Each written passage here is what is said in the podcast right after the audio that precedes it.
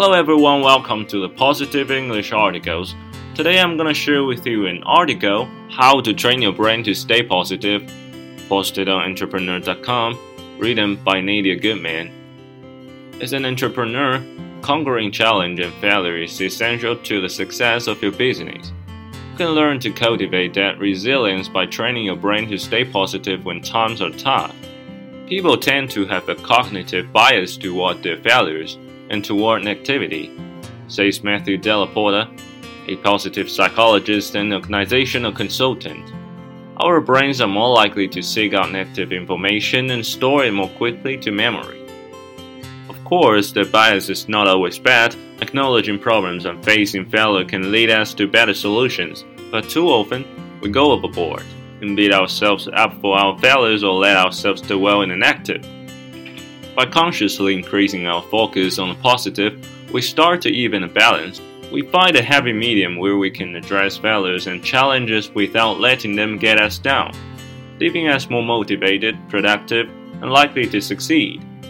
Try the three tips to help you train your brain to stay positive. one. Express gratitude. Negative events don't enlarge unless you consciously balance them out. When you are faced with challenges, it's important to take stock of what's going well, Della Porta says. Thinking about the good in your life can help balance that bias, giving your brain the extra time it needs to register and remember a positive event. To help your brain store positive events, reflect on what you are grateful for and why at least once a week. Write down your blessings, such as the opportunity to pursue a career you love or a family that supports you. If you prefer a daily habit, then keep a nightly log of good things that happened that day. Just keep it very short, Della Porta says. If you try to hammer gratitude home, then it becomes mundane. Day one, a journaling app for Apple devices, four dollars and ninety-nine cents, or O-life, a free email-based journal, can to help you do this. two. Repeat positive affirmations. As any politician or advertiser knows, the more often you hear a message, the more likely you are to believe it. The same goes for messages about who you are and what you are capable of doing. By repeating positive affirmations with conviction several times each morning, you are training your brain to believe them. Over time, you will start to internalize them, Della Porta says. Repeat your affirmations silently if you feel self-conscious. Choose two to three affirmations that represent your values and goals, such as I can handle whatever comes my way, there is plenty of time, or I'm getting better every day. The repetition will influence the way you interpret negative events, making you more resilient.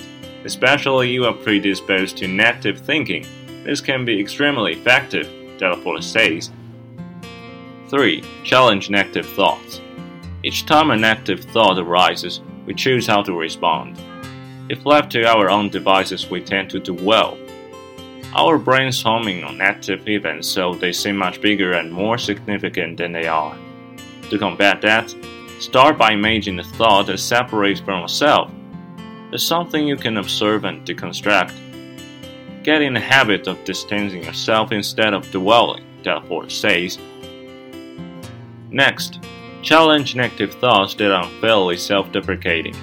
For example, if your startup doesn't get the traction you hoped, you might think I'm a failure. That's untrue and unproductive. Instead, practice interpreting the same event differently. You might say, I worked really hard but I didn't account for a quirk of the market, so I'm disappointed. But now I'm going to try again with the new information. That interpretation is gentler, truer, and more proactive. At first, this strategy will be hard and you think it doesn't work, Della Porta says, but over time, it'll become automatic and negative thoughts will be less likely to come up. No one does this naturally. You have to learn and practice.